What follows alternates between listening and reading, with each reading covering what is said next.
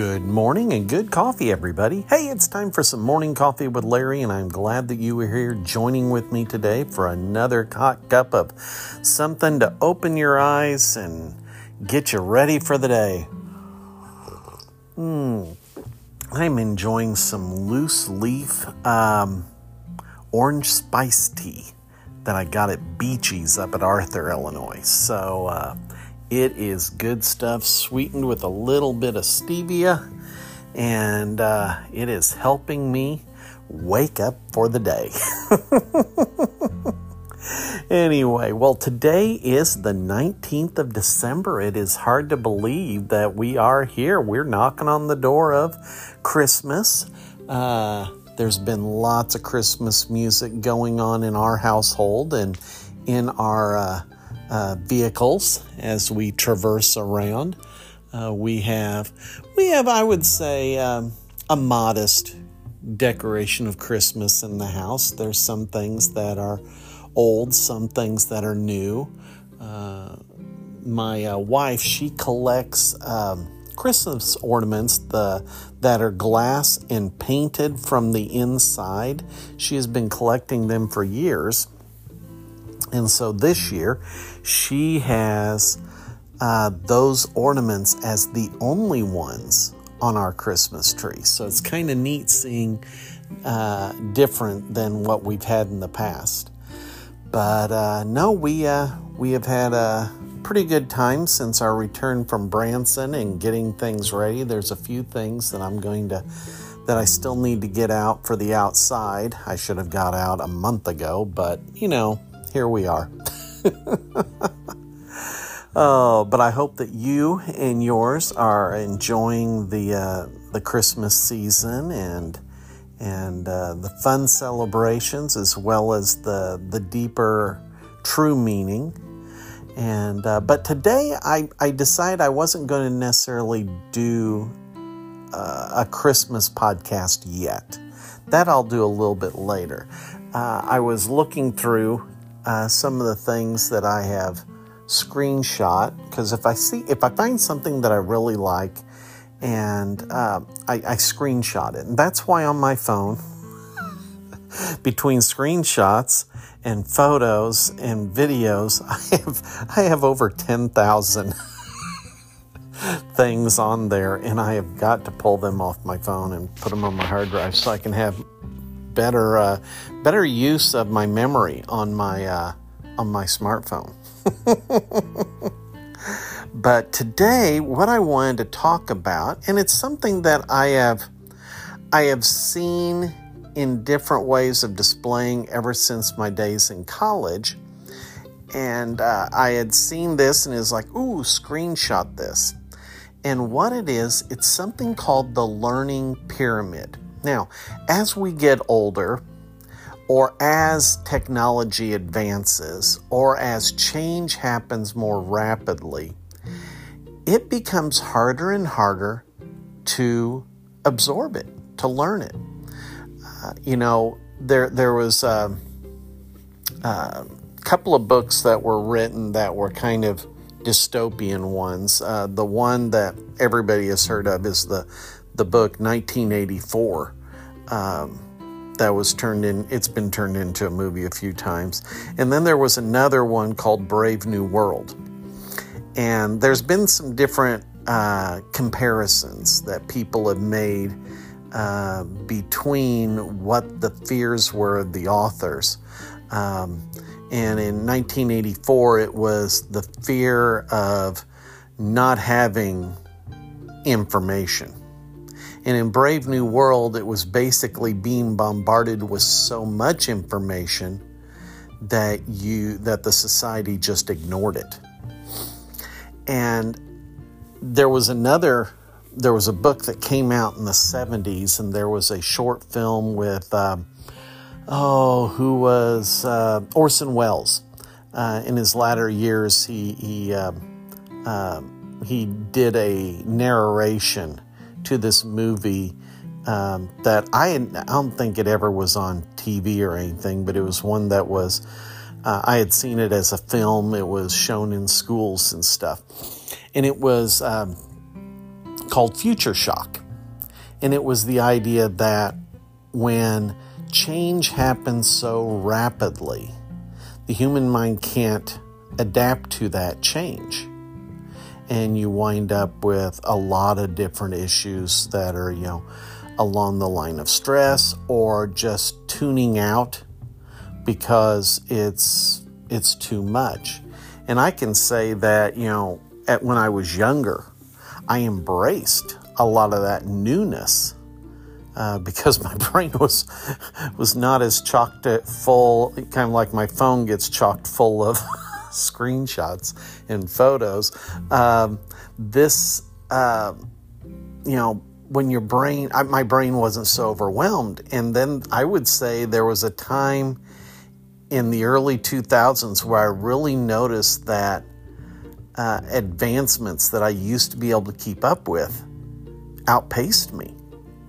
And, uh, and so there's, you know, learning uh, new information can be a challenge. And this is where uh, this, what's called the learning pyramid that I want to talk about today, kind of comes into focus. And it's the idea that people learn in different ways, and there are some ways of teaching.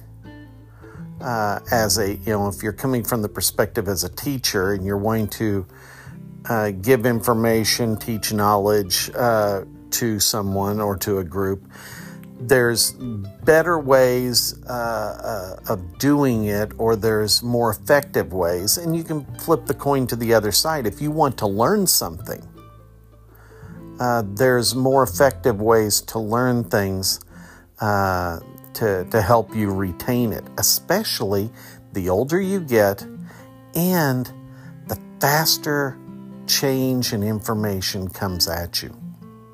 And so, what I want you to do is think about a pyramid, and it has seven different layers to it, horizontal layers.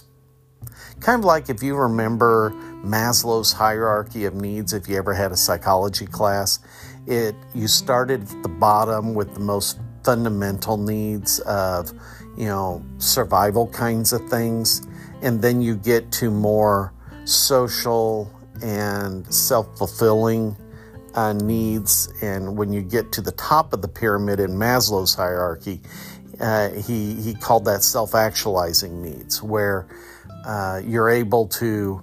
You're, you're, you're basically, you, you have found and you're falling into your calling, and that um, you, you can sacrifice all the different things below that you needed in order to reach self actualization.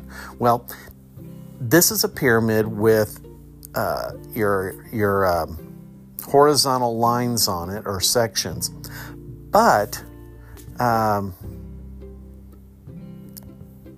the um, uh, sorry, lost it here. My screen blacked out.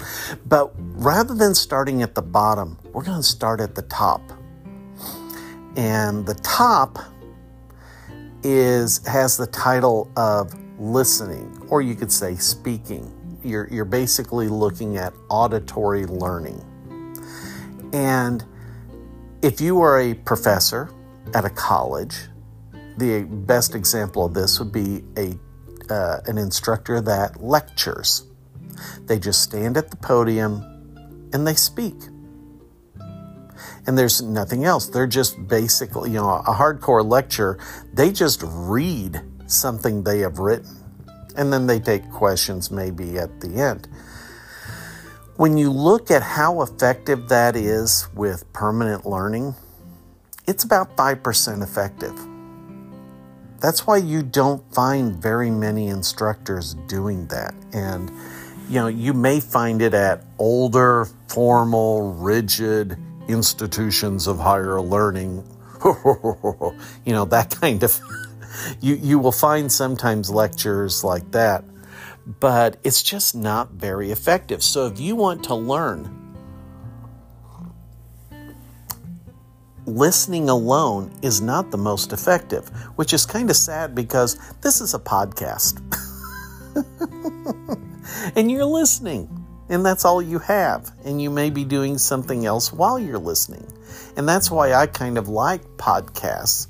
Uh, or I'll um, uh, put on a video and just listen to it while I'm doing something else. But I would agree, you're not going to get as much learning from just listening. Now, the next level down below this top point of the pyramid, the next level down is reading or the written word or something visual. So, in a classroom, you have a teacher who, you know, stands at the front, but they have a blackboard, or at least back in the day, which is the phrase that I use more and more often, uh, they were blackboards and now they're whiteboards with uh, the uh, special markers on it. Please do not use a Sharpie on a whiteboard.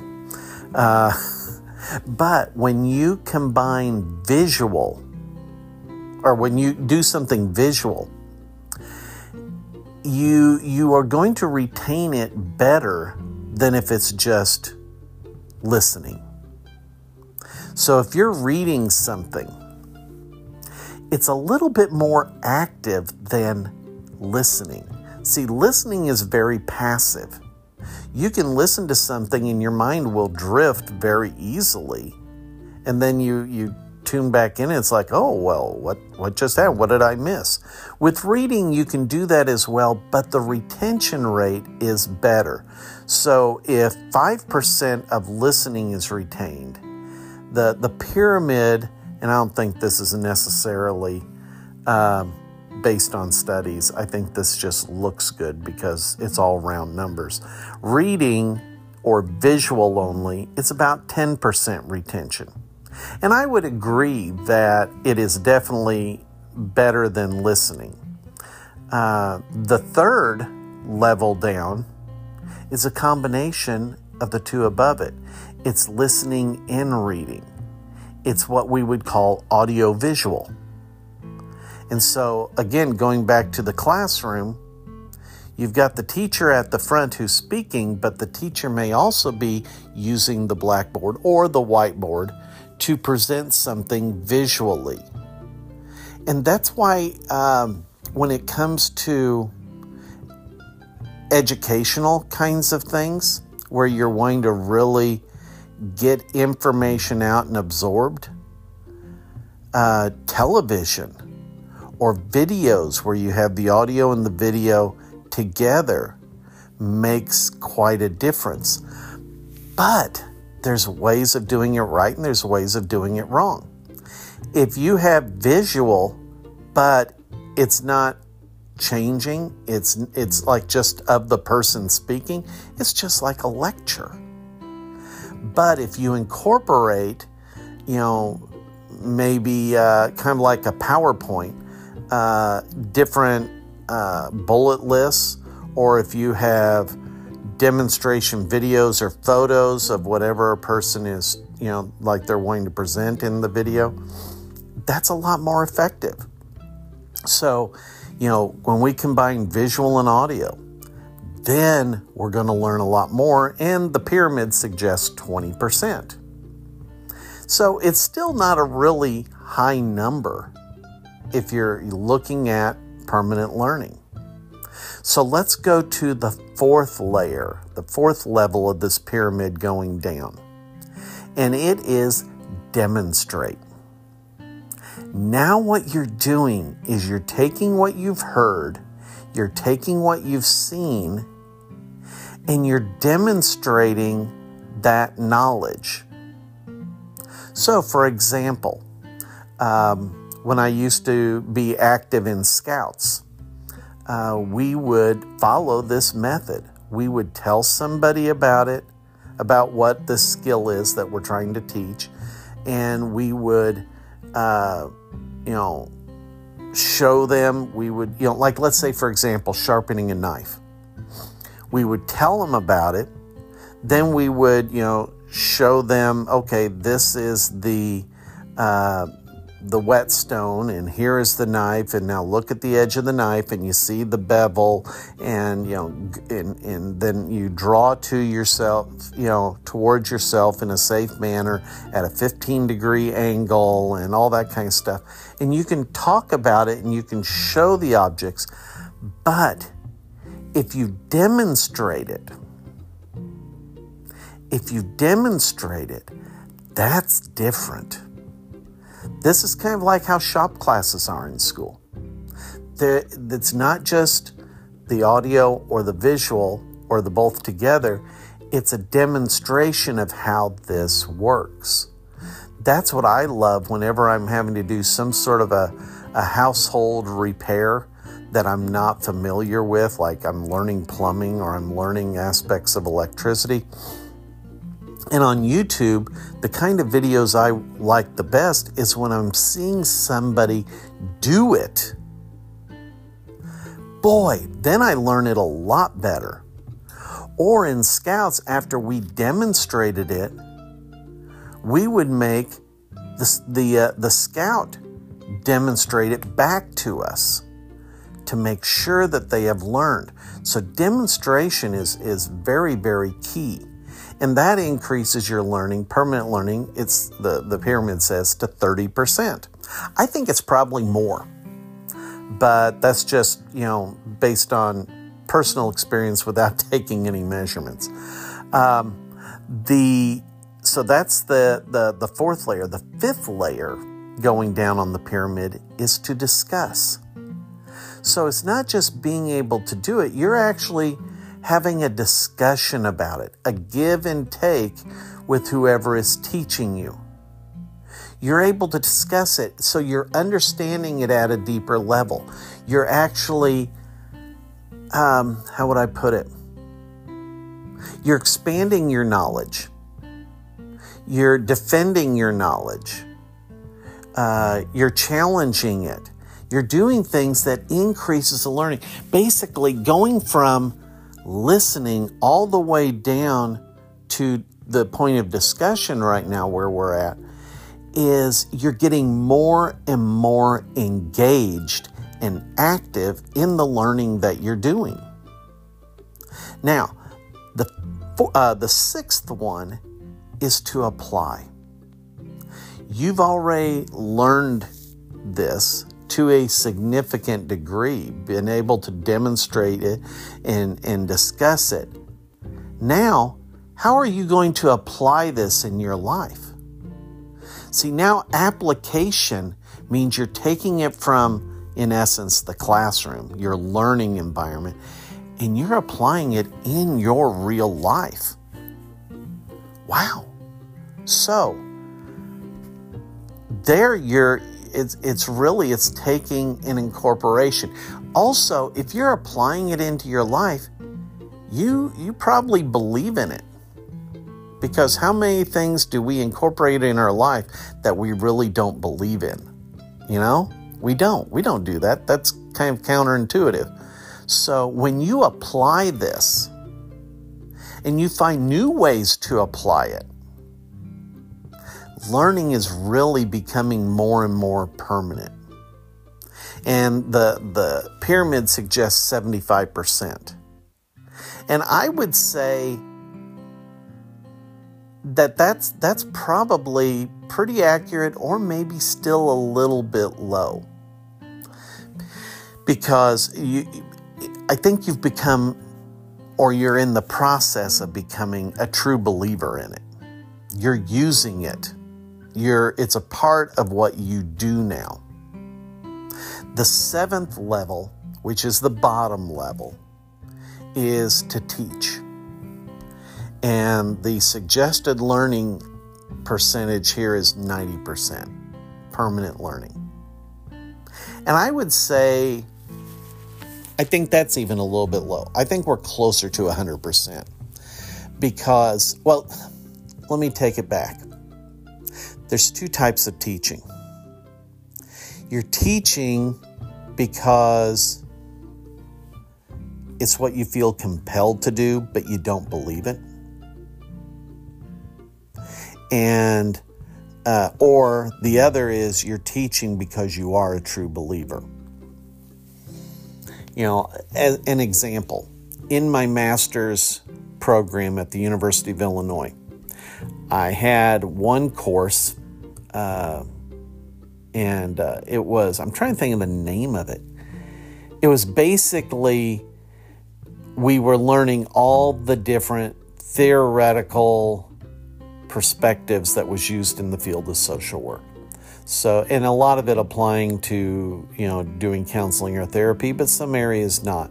So, you had crisis intervention, you had psychotherapy, you had uh, behavioral therapy, you had cognitive therapy, you had cognitive behavioral therapy, you had just all these different therapy approaches. And we would be assigned as we were working through different ones, we would be assigned to give presentations or teach something about it to the rest of the class. So you had to learn it. You had to know what you were talking about, and you you either you know listened to part of the instructor's lecture or you read on it. Um, you you kind of worked down this pyramid, but there were some approaches I just didn't buy into. Um, that's not how I see the world.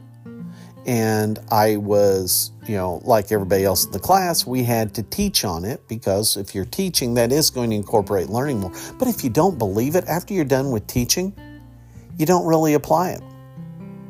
So I'm going to kind of toss that bunch out out the side because that's that's not the natural way that we teach. That would be kind of a uh, uh, compulsory way that we have to do it in certain situations. So, if you are teaching it the natural way, it's because you apply it in your own life. You can discuss it because part of teaching is discussion. You're going to be you're able to demonstrate it because it's in your your life practice and you you could you know speak about it you can describe it visually you can work your way back up the pyramid if you're teaching and there are things that i learned in my life that i found successful and I incorporated that into my therapy practice and I taught lots of people on it. You know, one of the things that comes to mind is uh, in the pro- uh, regarding the process of forgiveness. In the words of one of my colleagues who described a situation that happened to her that was just boiling up emotions. Uh, and her statement, her angry statement to me was, And you expect me to forgive that? You know, forgiveness doesn't come easy. And there is a process of learning how to do it deeper. And whenever I went through some of that process in my life, I did incorporate it into my therapy and helped other people be able to uh, forgive and have that burden lifted that they've been carrying, some of them, for their entire life.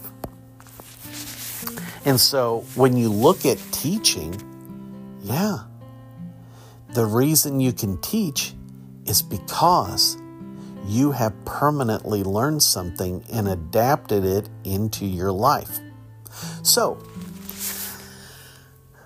how can you apply or use this tool, this learning pyramid that goes from listening to reading to listening and reading to demonstrating to discussing to applying and to teaching? How can you use that in your life? Well, is there something that is new that you need to learn? Is there something in your life that you need to learn because things have changed? You know, when my dad was alive, he was an electrician. He spent his life, his career as uh, an electrician, 33 years uh, in the same factory. He knew electricity inside and out. And if I had an electrical issue, I just called up dad. I just called up dad and asked him. And he would, you know, he'd be glad to come over. especially in his retirement, kept him kind of going with that by doing it more and more. And I never learned from him really on electricity. Frankly, electricity always has a certain amount of mystery and a certain amount of fear. Now, electricians, they don't fear it, they respect it, they know what it can do, but they don't necessarily fear it because they understand it. So, what I need to do when it comes to electrical stuff around the farm, I either have to hire an electrician or I need to learn. And there's some stuff I have learned. But what's going to be the most effective way of learning? I can do listening and reading or combining them together, like watching YouTube videos or other kinds of training videos. I can watch somebody demonstrate it and then practice that myself. I can have I can learn enough about it that I can have discussions with myself or somebody else. I can see how I can apply that. And then maybe I'll get good enough that I teach it to somebody else when I have the opportunity, and that helps me learn it even more. Some things I don't have to encounter very often. Some things I have to encounter pretty regularly between the farm and my apartments when something breaks down. Plumbing has been something that I've had to learn because plumbers aren't cheap and uh, neither are electricians. But plumbing is not rocket science. But there are little quirks. There's there's parts of science that's that's with plumbing. And so right now I'm working on one and I'm having to learn and I'm so frustrated. Uh, but I kind of looked at it differently the other day and said, you know, this is this is the classroom that God gives me. I've been wanting to learn this. You don't learn whenever the system works right. You learn when the system fails and you have to figure out how to fix it. So if anybody knows about wells more than me, get a hold of me. and maybe I'll get to a point where I can teach it. Um, but that's where, you know, more and more learning. So, as you get older and you have more learning challenges, or things are happening faster, or you have new things, think about this learning pyramid. See if you can apply it in your life, see if it helps you. All right, that's it for today. And you have a great one, and uh, we'll talk to you next time. Take care. God bless.